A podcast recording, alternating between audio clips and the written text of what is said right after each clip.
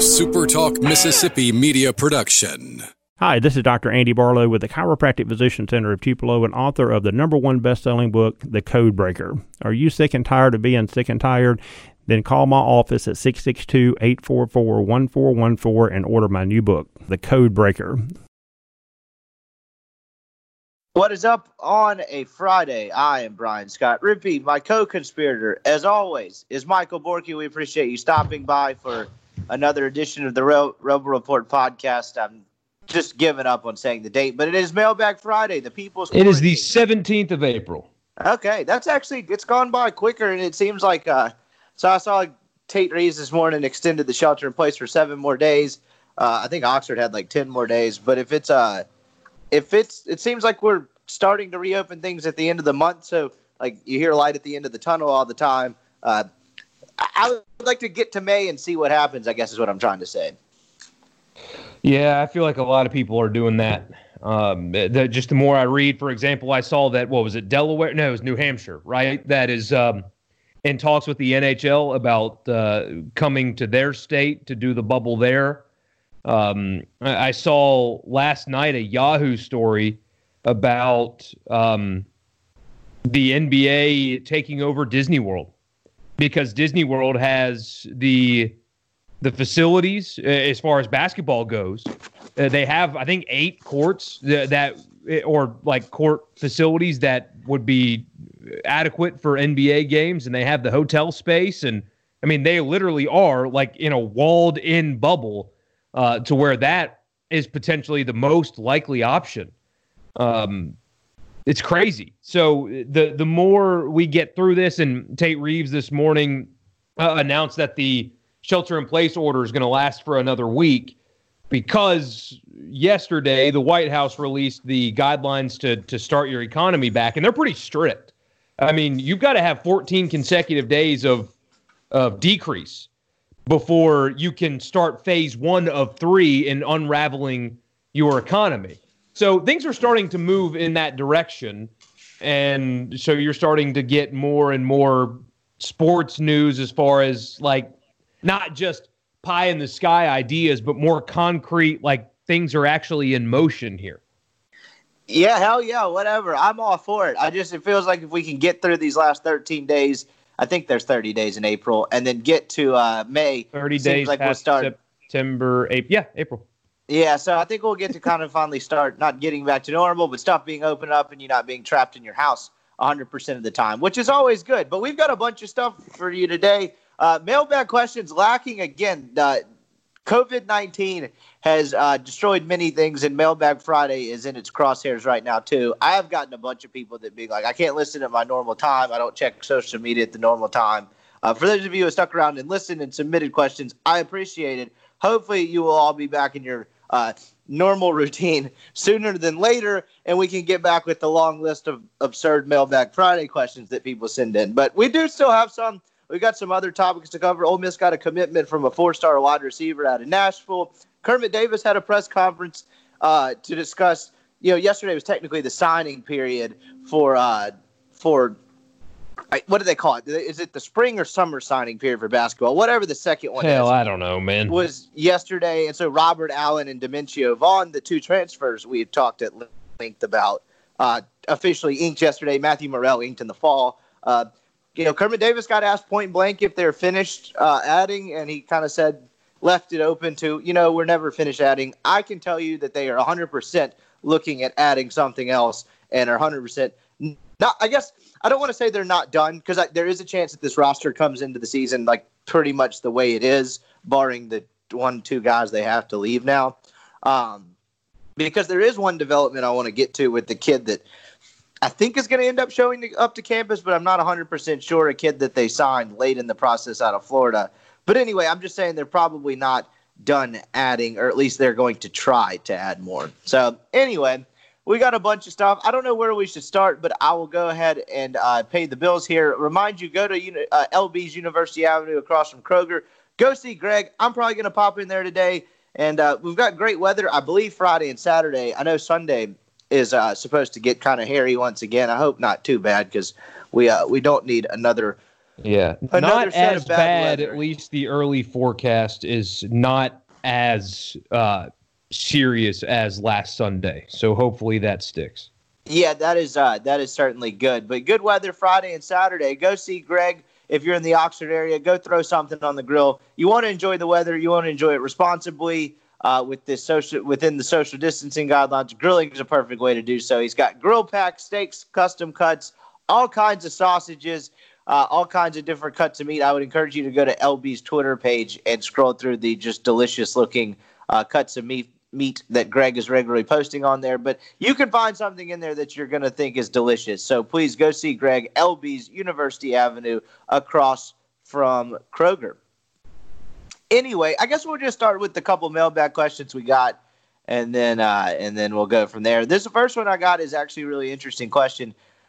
Something non-Twitter poll related he starts it with. I appreciate that. We'll, I guess, get to that in a minute. Do you think the end of baseball gave John Rice Plumlee a better chance to start at quarterback? It's a really good question. I think because of the circumstances, no. It doesn't give anybody a leg up. It's not like he's at a disadvantage. I mean, if anything, it's more equal because nobody's able to work one-on-one with Kiffin right now. You know, I mean, they are all available to get playbook and video instruction, and I think the NCAA approved more of that, so they can get all their instruction. But when it comes down to what Plumlee needs to improve on, and I assume that he's working on his own. I know he worked with the quarterback guru recently, but it's more like reps and experience for him. And if you're not playing ball, there's only so much you can do with a quarterback guy with a football on a stick, you know, to improve as a passer. I think not having spring practice is going to hurt him more than it would, say, a Corral or a Tisdale. So it's kind of a wash, really. I guess that's a really long way to say I don't think it helps or hurts anybody because the circumstance is so unique. We don't really have any idea how it's going to affect one player or the other. Okay, so I kind of did the same thing. This was a great question because it really made me think when I got it. And my original answer was yes, and then I said no, and then I went back to yes. So the way I arrived on yes is clearly him not playing baseball, and I guess, like, I don't necessarily know what he's focusing on right now. I don't think you can do a whole lot of anything. It's got to be football. Yeah, exactly, because that's the next thing on the horizon, the next thing coming. So I originally thought yes because of that. But then I was like, well, no one else is out there, so no one's really creating separation. So it's really just all from square one. But the reason I decided on yes, if this Corona thing had not happened, he would have been at baseball while Ole Miss had spring practice while the other two kids were getting a leg up. So that's how I settled on yes. This Corona thing, I think keeping things all equal and keeping things the same as they were, you know, since before this happened, March 11th or whatever day the world stopped and things started getting canceled. But all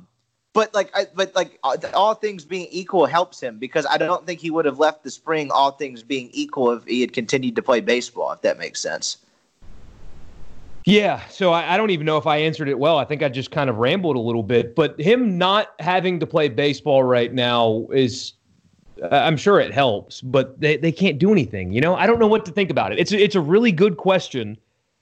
I think what it comes down to, though, with Plumlee is reps on, even his pocket awareness wasn't great. And of course, I mean, he was a true freshman playing quarterback in the SEC. Like, what do you expect it to be? Just world class? No, probably not. But it was little things like that. But I said this on the Sunday show the other day, and I think it bears repeating. I spent the entire football season every Sunday for 2 hours talking about this offense with this quarterback is not going to work. And there were people, even all the way up to the athletic department, that were upset at that concept because, like, oh, well, they ran for however many yards against LSU, ignoring all the context around that game. And every Sunday it was the same thing. When they played Auburn, what happened? When they played Missouri, what happened? When they played Texas A&M, what happened? When they went to Mississippi State, what happened? That offense set him up for failure. So I think I need to revise my take on Plumlee a little bit. I think he can be a successful college quarterback. Of course he has things to work on. he was a true freshman, a dual sport athlete, true freshman at that. So it's not like what he was last year will be what he forever is. I don't think anybody can rule him out when you now seemingly have competence at the top of your program. I'm still mind blown that Rich Rodriguez in some capacity allowed last year to happen the way it did. I can't believe that, but it happened. It was incompetently run last year. They didn't put him in positions to succeed whatsoever. And so, myself included, I think people have formulated the opinion that he can't play quarterback. And I think he wasn't allowed to show you what he can do most of the time. He has to improve in the passing game. He's not accurate enough. Are you okay? Yeah, my roommate's dog is acting nuts. Anyway, go ahead. He needs to get better throwing the football. Needs to get better in the pocket. Those kind of things. But I don't think we know how good he is yet because of how terrible it was run last year. So I need to revise my stance on that. The offense wasn't going to work the way they were running it last year. I think that's clear as day. But I don't think that means that Plumlee cannot win a starting job this year and run Kiffin's offense to effectiveness. We have no idea whether or not he can because it was run left, run right, roll out right, throw the ball in the dirt, 3 and out for most of last season.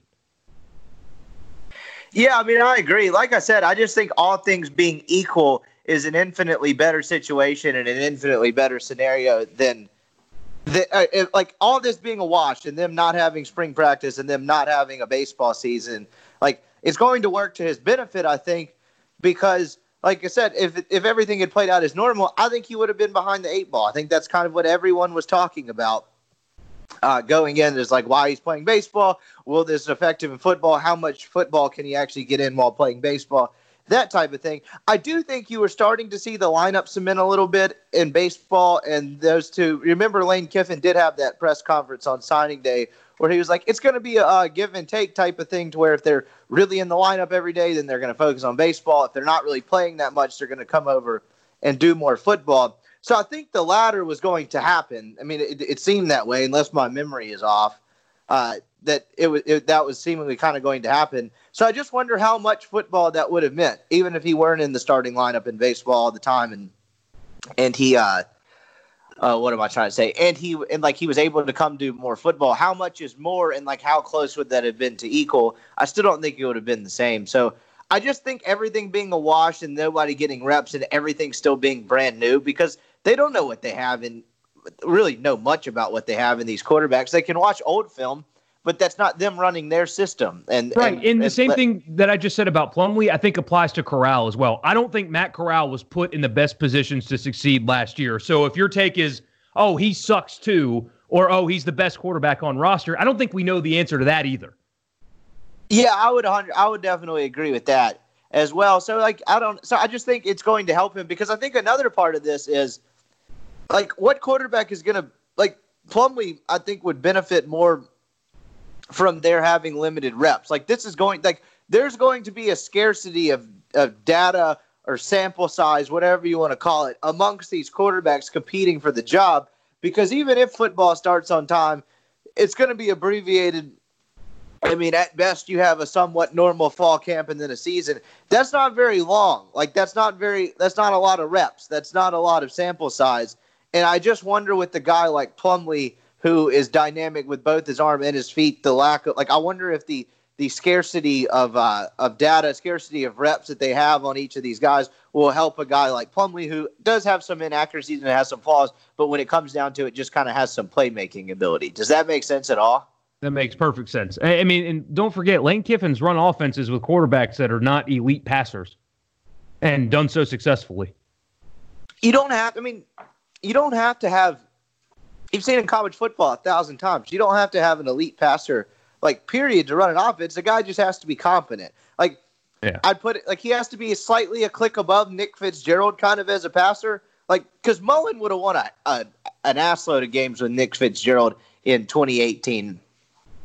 And he was not a good passer at all. And I would say Plumlee's probably a little better passer than Nick Fitzgerald was already. So, like, if you can get around that mark, like, and you have that elite foot speed, of course you can be really good. Like, you can run a somewhat traditional college offense, if there's even such a thing these days, and not be an absolutely, you know, and not be a, and just, if you're not a terrible passer, you can run a college offense competently. So I remember once. Is the shortened deal going to, no, you're good. I'm just going to throw it to you. Is the shortened deal going to help him? Like, is this going to end up helping him in terms of just winning the job? Because, like, I mean, like, if it comes down to it, you got, like, you know, 3 weeks of practice, whatever, and then all of a sudden it's game time. Like, who are you going to lean on? The kid that can kind of run and throw and is kind of a proven playmaker? Like, it just, that seems to me would be the easier answer if you have the lack of sample size. Maybe I'm wrong. No, and I guess it'll all depend on when they're allowed to start practicing again. Because if they get, like, some kind of OTA before fall camp that is the same length as spring practice, I know it's all pushed together, but still, we'll see. But that's a really good point and well thought out. I was going to quickly interject and say, on the Nick Fitzgerald front, I remember when I was told by somebody in the media that I need to stop saying that Nick Fitzgerald is not a good passer because I never played the game at a high level and I don't know what I'm watching. Nick Fitzgerald, yeah, oh yeah. I don't know who that was. I legitimately don't know who that was, but I love the you never played, you can't talk about it defense. It's like, well, you've never done taxes, so you can't talk about your taxes, bro. Exactly. So, and then Nick Fitzgerald ended up being a backup in the XFL as quarterback. He's a hell of an athlete and decent kid as far as I know. I mean, good kid, but couldn't throw the football well, like, ever. So, I mean, I guess I won that one, but what do I know? I don't know football since I never played. Yeah, that's the worst offense ever, but it's like, you're never an accountant, so you can't talk about taxes. Like, or you were never the president, so you can't criticize Trump, you know? Yeah, that logic just doesn't work out very well. But anyway, I think what I finally settled on is this is going to help John Rice Plumlee. I have a better chance to play quarterback in the fall. That is what I have settled on. Let's see. The only other I had a Twitter mailbag question. I don't know if I can share this on the air, but I 100% not going to, but I am not here. Like, I don't know what I'm trying to say here. I'm not Dr. Phil. Please do not send me questions asking for Tinder advice. I got a screenshot of a text exchange. Bring it on. No, it's not. It's more of a matter of who this is and not the pickup line in a predicament. Like, it's less about the exchange and more about who it is. But basically, the guy was like, should I play out the string with this? I'm like, I don't know, man. I'm going to get myself in trouble talking about this. So I am not the one to go to for dating advice, but keep doing what you're doing, I guess, would be my advice with that. Anyway, I'm not going to incriminate myself even further. The rest of the mailbag questions pretty much we've gotten have pertained to some Twitter poll that is between two baseball stadiums. Let's see. It is a Twitter account called College Baseball Nation that apparently did a bracket-style challenge. That is very original. I wish I had thought of that myself. I still think we need to do the bracket of brackets. Yeah, and I'm just down. Really galaxy brain it. The bracket-style challenges of your favorite internet bracket-style challenges. My first one would be a one seed, and I don't know who else fills out the bracket. Is a one seed of statewide sports media personalities. People get real into that. And they're high horse on that. So if we're doing the bracket challenge of bracket challenges, that is the number one overall seed coming out of the East region, 100%. But anyway, this was is this over? Has there been a winner? It's not over yet. No, the finals has been 2 days, which has led to a lot of conspiracies and angry people online. I'm tired of being tagged in this, is what I'm saying.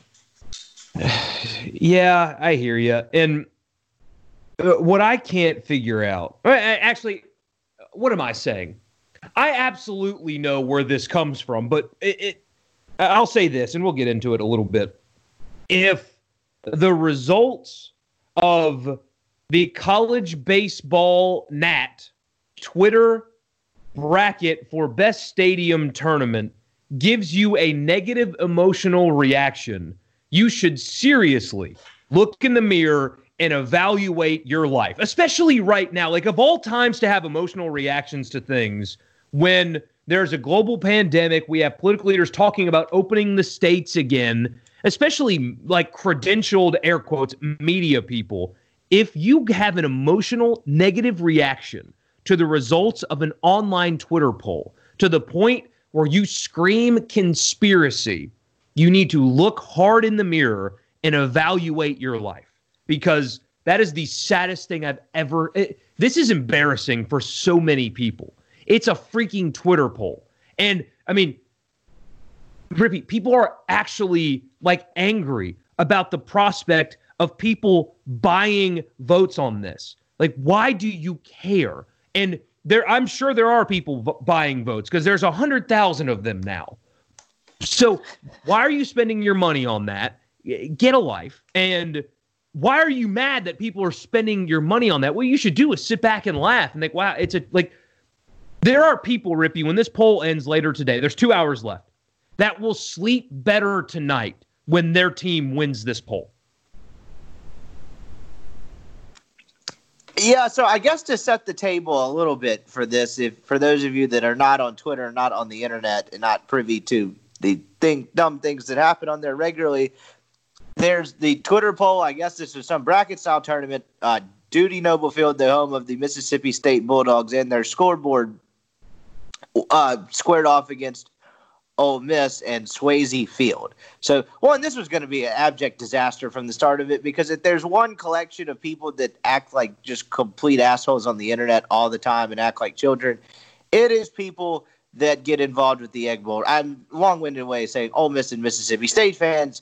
And so now I'm being tagged in things that are saying that, let's see. So that, there's been accusations. I'm still trying to figure this out myself. There's been accusations of buying bots to buy votes for this Twitter poll. Is that a possibility? Can you do that? How do you buy bots? So it turns out you can. When I first saw the conspiracy that was happening out there, I tweeted that I spent $500 in Bitcoin in a Russian bot farm to rig the election. And there are people that actually think that I did that. So, yeah, I guess you can. Okay. So there's people saying the other fan base, I guess, is buying bots. I can't believe this is a content item and we're talking about this, but whatever. There's nothing going on. I guess my official stance would be on this is, one, why would you spend your cold, hard-earned money on votes on the internet poll? And why would you care if someone else spent their own money on a college baseball Twitter poll? I guess what my official stance is, who gives a shit?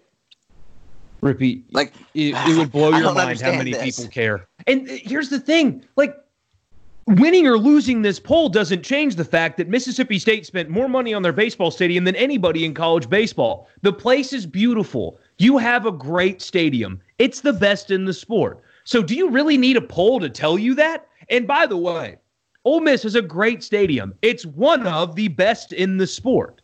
It's very nice. It's a great place. It's an incredible place to watch baseball games. But they didn't spend $70 million on it. Mississippi State did. That's like saying the Colonial Life Arena in Columbia isn't as nice as the Pavilion, and people getting mad about that. Well, of course it's not. One's newer. One's nicer. They're both really good places to watch basketball games. So who gives a shit, like you said? But why do you need a poll to tell you that? Like, if you lost the poll, it doesn't mean anything. Everybody knows that you have the gold standard in college baseball right now. No results of any poll from a random-ass website that I've never heard of until this poll happened can change the fact that you have the gold standard baseball stadium in college baseball. So why do you give a shit? I can't figure it out. So I think I may be breaking maybe a huge news scoop here, but I believe the poll is over. I don't believe you can continue to vote, because I just went on to try to... see if you could still vote. I think it's over. I think congrats to Mississippi State on winning it. It appears they won it with 54-point-something% to 45-point-something%. So it appears we have a winner. Dude, it's telling me there's 2 hours left. Oh, so you can still vote? Maybe my computer's messed up. Oh, that says... Yeah, this is saying 2 hours left for me. Okay, well, go get out those credit cards and buy more votes. I don't care. I'm tired of being tagged in this. It's not my job to promote one school or the other or their facilities. And even if it were, I probably wouldn't do it because I don't care. This is incredibly stupid. And we need sports back. A credentialed like media member, a credentialed, quote, media member called it a joke in the mentions after Ole Miss took over the lead for a little while. Like, oh, now it's a joke? Like, it took this to make it a joke and not the fact that... Oh, man, I just... It's almost like people don't see the fact that the entire joke, and I bet guaranteed the two gentlemen behind this poll probably think the majority of the joke is people getting up in arms about it and Russian bots being thrown in the mix. Their asses off. Yeah. Like, they have to... like, pull up the link to their website. It's a website, but it's... they're clearly guys doing this as a hobby to be. I'm not being mean. I don't think it's just. It's not like D1Baseball.com. It's a website. They are getting more traffic and notoriety out of this than they ever could have imagined. This is brilliant on their part, and I bet Johnny Omaha and Kyle McKelvey are laughing their asses off at everybody right now. Johnny Omaha, that's a sick name. But yeah, so basically what we've decided from this poll... Oh, he has his real name on here, John Peters, but his handle is Johnny Omaha.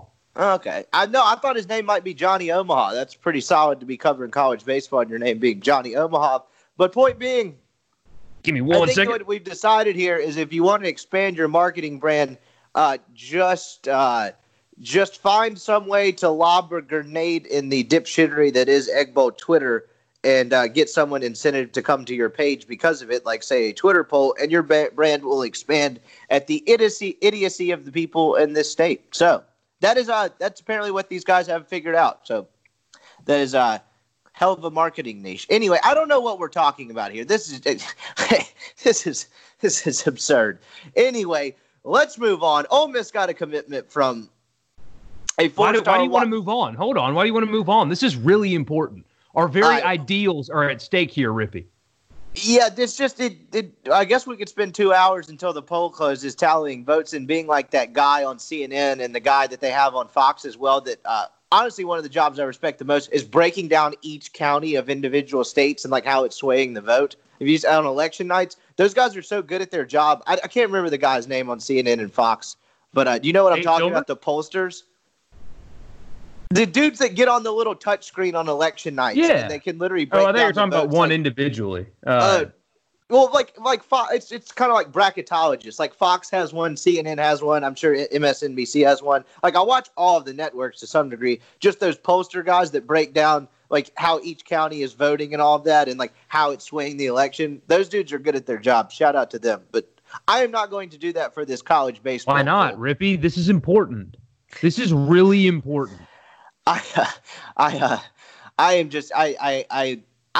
could get coaxed into going into on a rant, but I'm not going to. I'm just trying to do it. I want you to go down this road with me.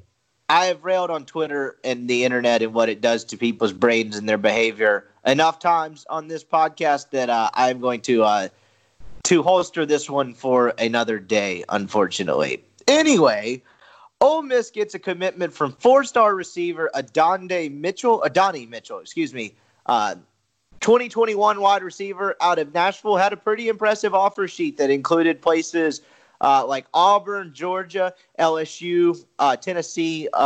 There's some other non-SEC schools in here, but Arkansas. I was just rolling through the SEC schools in here, and a definite position of need for Lane Kiffin. I know that's like the big phrase to use every time they get a recruit. But Ole Miss has quickly gone from very old and very experienced at the receiver position to very young and very inexperienced in just a matter of years. You saw that last year with I'll go back and look up the numbers, but the staggering drop-off in production after Elijah Moore to basically no one else, aside from Elijah Moore as a wide receiver, was a consistent factor in Ole Miss's offense last year.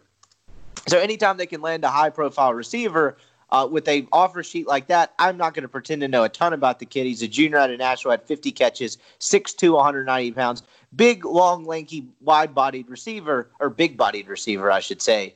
And these are the kind of like recruits Ole Miss needs in terms of the receiver position because like They don't really trust Dontario Drummond. Don't really probably trust DeMarcus Gregory. Anyone not named Elijah Moore is kind of a wild card at this point. I do think they have some talent on the position. It's just, as we've talked about a couple times, as stuff like this has come up regarding the passing game and the receivers, the offense was so atrocious last year. Like, the quarterbacks were unable to throw the ball. They didn't have guys getting separation. I just am of the opinion and of the stance right now, you don't really know what they had at wide receiver last year, just because they like, the offense didn't really show it. And part of that's the receivers not creating separation, not getting open. But I do think there's some talent on this roster. I just don't know how much and what that ends up looking like. So this is a good get for Ole Miss. They're going to need to stockpile talented receivers again. And Hugh Freeze deserves some credit, but it also happened before him a little bit anyway as well. Ole Miss built a brand with talented receivers having successful college careers and making it to the NFL. Wide receiver U, like, they were about to stake a claim on that. And if the previous regime returns, it would have been destroyed in 4 years. Destroyed. And not even in 4 years, really just like 2 years, because you still had holdover with Brown and Metcalf from the previous staff. Yeah, no, I 100% agree. Jake Peeler deserves pretty good credit. As you know, you got into that phase of props on the sideline, like you had the Miami turnover chain, and then all these other schools started doing these corny props. Well, Peeler, I'll never forget the day he came in and brought in the belt, and it's like, this is one of these another stupid, corny, like, celebration props. But they really did a good job branding the nasty wideouts and wide receiver U and all of that. And like you said, it started with Hugh Freeze, but I think Peeler deserves a decent amount of credit for taking that to the next level. And, like, you know, everyone knew who A.J. Brown, D.K. Metcalf, and DeMarcus Lodge were because they were good receivers. But I think Peeler did a good job marketing the whole nasty wideout thing, and that being the focal point of the offense and all that. I think he probably didn't quite get enough credit for that. I think he did a hell of a job doing that. He did. They just didn't win enough games for most people to notice. I mean, you remember most of the NFL season last year was, how the hell did Ole Miss only win 5 games with these guys? Nobody noticed how good Ole Miss was. Dawson Knox there for good measure every time he caught a ball for the Bills. It's just unbelievable that he, in his rookie year, caught more touchdowns in one NFL game than he did in his college career. Another way of framing that is it was his first touchdown since high school. Yeah, I mean, holy hell. Wow. But that was the problem, is he did such a good job marketing it, but nationally didn't get much play because they weren't winning games. It sucked all around, but they have this brand. They can still build off of it, and they can still recruit to it. I imagine that Lane Kiffin and staff used A.J. Brown, D.K. Metcalf, even Treadwell. I mean, Treadwell was a first-round pick. I know his NFL career hasn't worked out. He got drafted to a team that had a load of wide receivers. Maybe Atlanta's his next step, but still, NFL wide receiver. Dante Moncrief, NFL wide receiver. Go all the way back to Mike Wallace. I mean, Ole Miss has a history now of putting dudes in the NFL, and then most recently, the most recognizable ones killed it in their rookie year. They're using that to their advantage, and I can believe it because it happened, but I'm just still blown away that the previous staff did not even try to capitalize on that and continue building an offense around elite wide receivers. Because that worked for Hugh Freeze. That wanted Ole Miss. Throwing the ball around, being fast, physical, big wide receivers that they had. And they just wanted to tear that all down to run the football in the SEC with not as good athletes in the trenches as your opponents most of the time. Just mind-blowing. There were a couple guys that also didn't translate as quickly, but like the last couple of years, and part of it's the NCAA stuff, I'd imagine, but they just haven't been able to recruit the same caliber of receiver. And you got to think some of this, the odds of another DK Metcalf and AJ Brown together coming out of the same class is very, very slim as well. They also capitalize on 2 generational talents at wide receiver being in their own backyards. But what's interesting before then, about that, though, you still had that. It's just with the way they ran an offense last year, Jonathan Mingo could be that guy. Oh, 100%. He just never got the opportunity.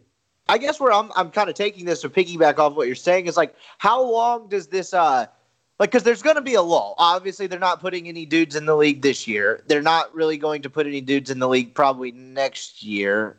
Well, actually, Elijah Moore, if he has a big year as a junior, could go. But, like, how long is this drop-off? Do they start recruiting at a high level again and kind of recoup this brand?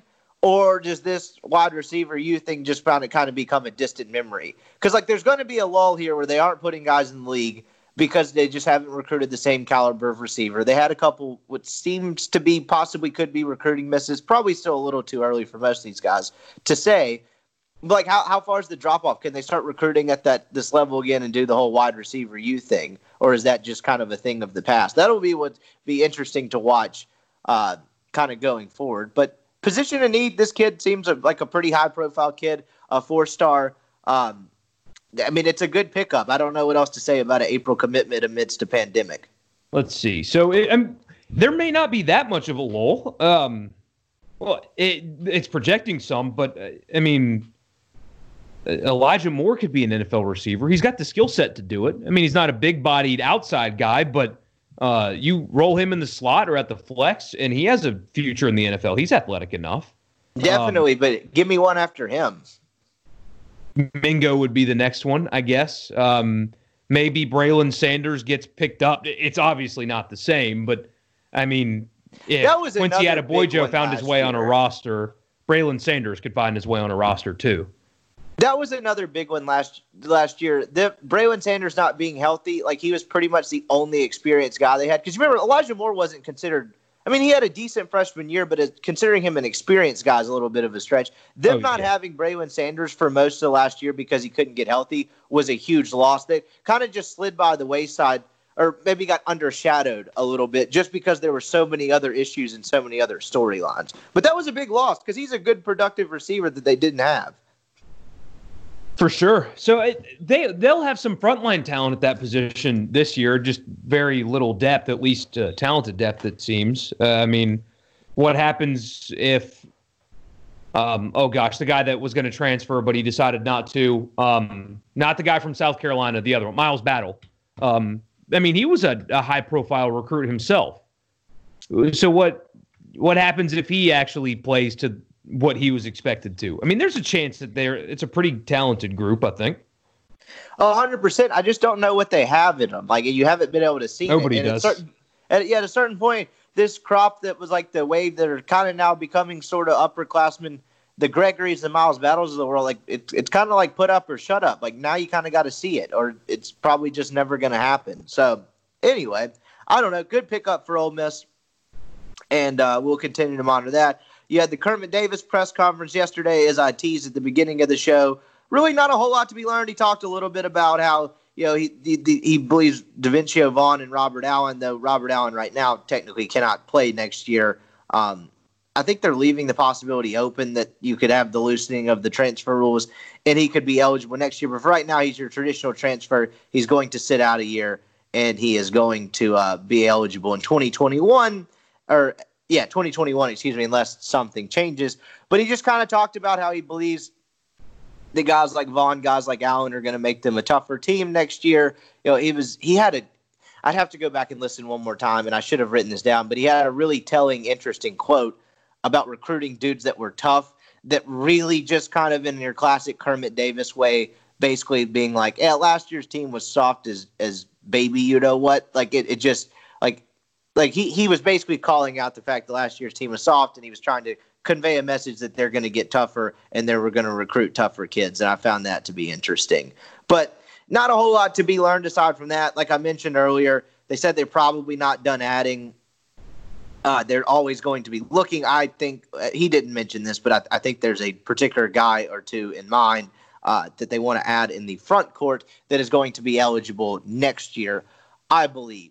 So you've got two roster spots at this point that has to be they basically got two guys and too few scholarships. Like two guys have to go because a relative unknown, a kid out of Florida, signed yesterday with them that they had committed. I'd heard mixed things about whether he was actually going to show up and be there and sign. And this kid's name is escaping me right now. And, of course, I had it pulled up a second ago. This is what happens when you turn all your focus onto an online Twitter poll. Yeah, this is terrible podcasting. I just completely blanked up. Hold on. Well, in the meantime, we can talk about how important it is to vote in this Twitter poll. Knee Black is he was a guard out of Florida, 6'1". Kermit said that there's still some academic things that he's working through, but he was kind of the guy that no one was really talking about. Like I'd almost forgotten that he was in the class and that he was committed, and he signed yesterday. So like he, as of right now, they're trying to get him to campus. So that we were talking about on Wednesday having one spot open and one guy having to go. It actually seems like there's going to be two. And you could probably guess who they are, but it's interesting just because if there's a third, that means that there's going to be, you're going to see major roster attrition, like more so than you already have. So they have, at least publicly, they have, two more guys than scholarships right now, and just kind of something to monitor going forward. But that was really all I took out of his press conference yesterday, aside from he did get asked like what he thinks about the college basketball season, and he obviously, this is kind of obvious, but he was like, I don't think we're going to have college basketball until college football starts on time. He did think that college basketball could be detrimented by college football kind of, I guess, leaking into their time. Like if you have a college football season that lasts into the winter and spring, and he was like, would you do a thing where maybe you play college basketball games on Sunday? And, obviously the football on Saturday and all of that, like just kind of spitballing a bunch of ideas. But he definitely, like everyone else, seemed kind of uncertain. And but he definitely kind of mentioned that, unless football starts regularly, then he doesn't think there's going to be college basketball. Not necessarily profound, but it's interesting just kind of see, college basketball coaches starting to be affected and worried about this. I have a feeling that if college football cannot start in the year 2020, then it may not start at all. Here's why. Because what do you do with 2021? Are you really going to have a season that ends in April and then start another one in August? Yeah, it's an interesting thought because there'd have to be some kind of finagling and a gradual process to get you back to normal. I don't know how they do that. I think there's too much money at stake, again, to just not play the games. But like you mentioned, if you go later and it doesn't start on time, then like what does that look like? And like how do you get it back to the normal time? I don't know. I think it'd be a gradual process. I think college football would not be, quote unquote, normal for quite a few years. And you're not going to get it without fans. And credit to Paul Feinbaum. I think he nailed this. And I think Paul's fine. I think his show and that shtick is obnoxious. I don't know how people listen to it, but kudos to him for finding a niche and making millions off of it. I guess the joke's on me. He nailed it. He was on Get Up, I think it was yesterday, and he said that college football will not play without fans in the stands and full campuses. He said because the second they do that, they're not amateurs anymore. The second you decide to play football when your campus is closed and without fans, strictly for TV money, they are not amateurs anymore, and it will ruin college football as we know it. And I think he's exactly right. If they do that, the NFL can do it because, as we all know, they are a business and open about it. They don't try to hide behind some thin veil of amateurism. It's a business. The NBA, Major League Baseball, PGA Tour, it's all a business. College football pretends like it's not, and they have rules in place that treat them like it's not. We all know that's bullshit, but that's how it's currently set up. The second they play games on a closed campus without fans in the stands, it's no longer amateur athletics. It's a business, and it would change the sport forever, and so they're not going to do it. I think he's exactly right when he says that. I agree, but it's interesting that it's just completely – because they could do it if they wanted to, but it's just completely an optics thing. It's a bad look is basically what you're saying, because there's nothing nothing stopping them from doing it other than everybody. It's a terrible look, and amateurism would basically be dead at that point. It's already dead. Who are we kidding? But we're saying the same thing. It's fascinating. I don't think they'd end up doing it either, because I think it's just such an awful look. And like if you're going to preserve any kind of thin veil of amateurism, like you can't do that. I agree, but I was just pointing out there's technically nothing stopping them, really, I don't believe, unless there's something I don't know. No, there's no rules stopping them from doing it. It would end any support they have left. In fact, it would go the other direction. They would have extreme opposition to end their current rule structure that protects them from further compensating athletes. And on that note, because anytime we bring this up, and we may do it too much, and it's a debate, one of those debates where people, like, you draw a line and people are never going to cross it. However, anytime the athlete should get paid conversation comes up, you get the same response, the same tired response. It's, oh, well, they should just be happy with a scholarship, or I wish that I didn't have student loans. I wish I could have gone to school for free. I'd have played football, but you weren't an athlete, so you don't have any value. A study from an economics professor at Ohio State said five-star athletes have individual value of up to $650,000 a year. Four-star athletes on a team that only plays 12 games, about $90,000 a year individually. So the high-profile college athletes, an economics professor at a major university. Say that again. Why is there such a drop-off between five and fours? Oh, well, because five stars are on better teams, and better teams go to higher profile games and make more money. That's fair. And that's like, so the $650,000 is a team that basically makes the national championship game. And a 12-game season on average, based on, he used wins per player. So a five-star, he, after doing all the algorithms and stuff, found that a five-star player is worth like 0.475 wins, and a four-star player is worth 0.2-something-5 wins. And when a team win, he took wins and the money the program makes and did all the math stuff to come up with these numbers. If a team doesn't make the playoffs, in a 12-game schedule, the five-star is worth about $200,000, the four-star is about $90,000. And it changes, of course, because you have a five-star that sits the bench, not as valuable, four-star that starts, more valuable. So there are variables in the equation, but basically the five-star that starts in a 12-game season worth about $200K. They go to a high-level bowl game, up to $650,000. So you've got studies like this coming out. If you play the game without fans in the stands, you know how valuable the players are. It's more than just a scholarship. I mean, it's proven by a professor of economics. So I don't know what they're going to do. I don't think they can go down that road, though, because it'll expose everything. Yeah, I think I agree as well. I don't think it'll happen, but it'll be interesting kind of how they try to, and that'll just create more incentive for, you know, people with a bunch of money and people in powerful positions to try to figure out some kind of treatment or some way to end, you know, what is kind of known as social distancing, and at least get some people in the stands or get some people back or full stadiums or whatever the case may be. It's just going to further incentivize people to try to get fans in the stands, because I kind of am in the same mindset that I don't think they're going to play this thing without people in the stands. Just a weird, awful look.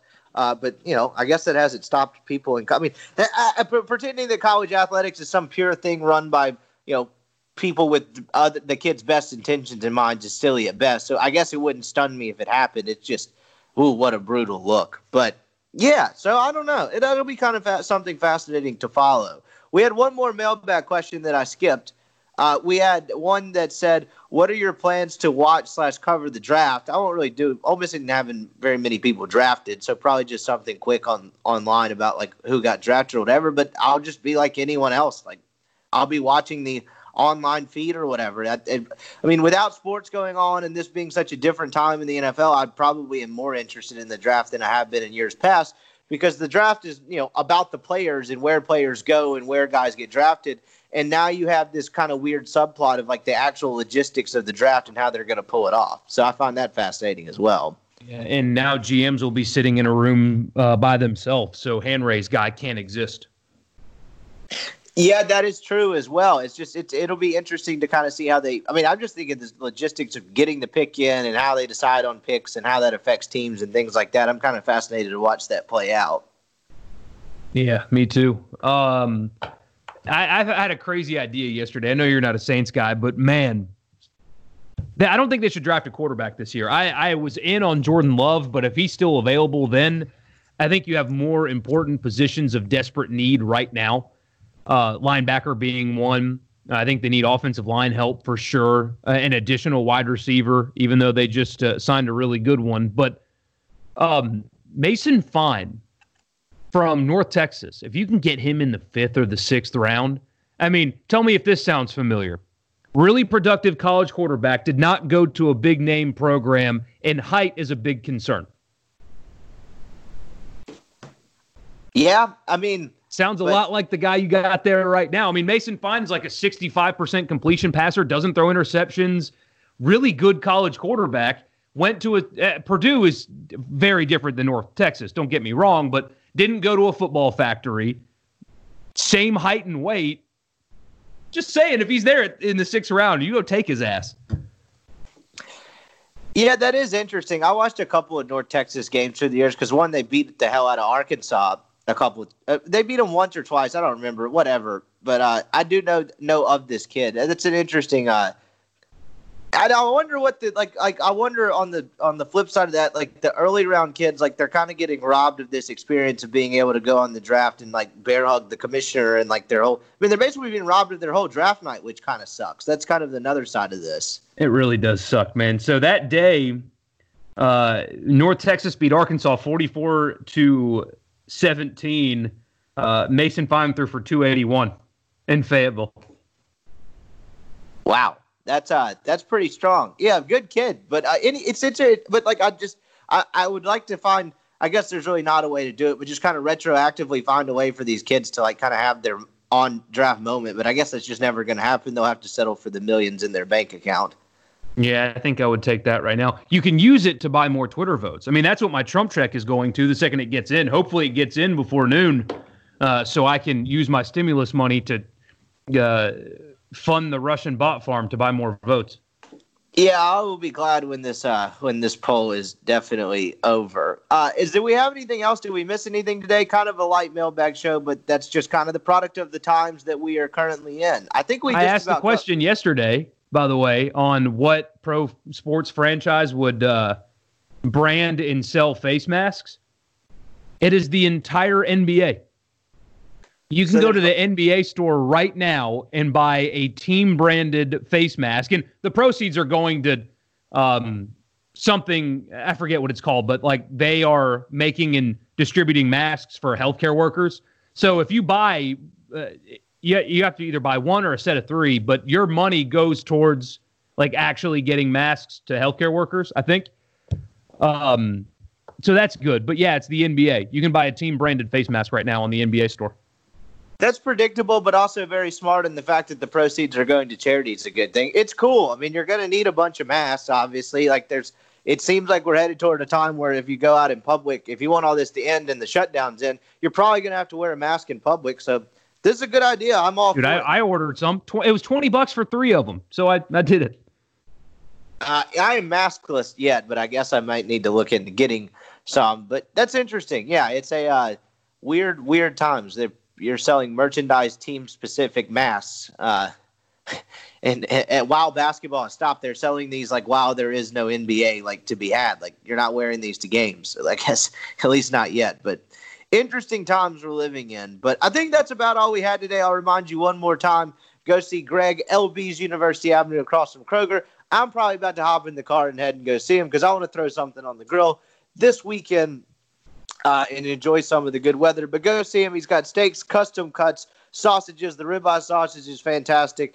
Bacon wrap filet is definitely a prime time choice, but he's got daily specials. He's got a couple ground beef dishes that you can take home and heat up. The meatloaf is awesome if you want to feed your family quickly and not have to worry about the hassle of curbside service or takeout or whatever, or you want to save it for a day or two, you can toss it in the fridge and cook it some other time.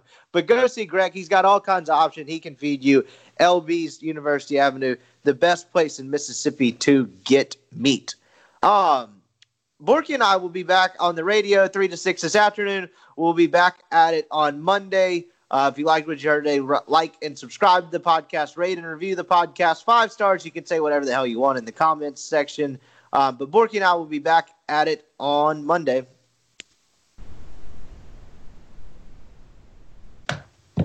A SuperTalk Mississippi media production.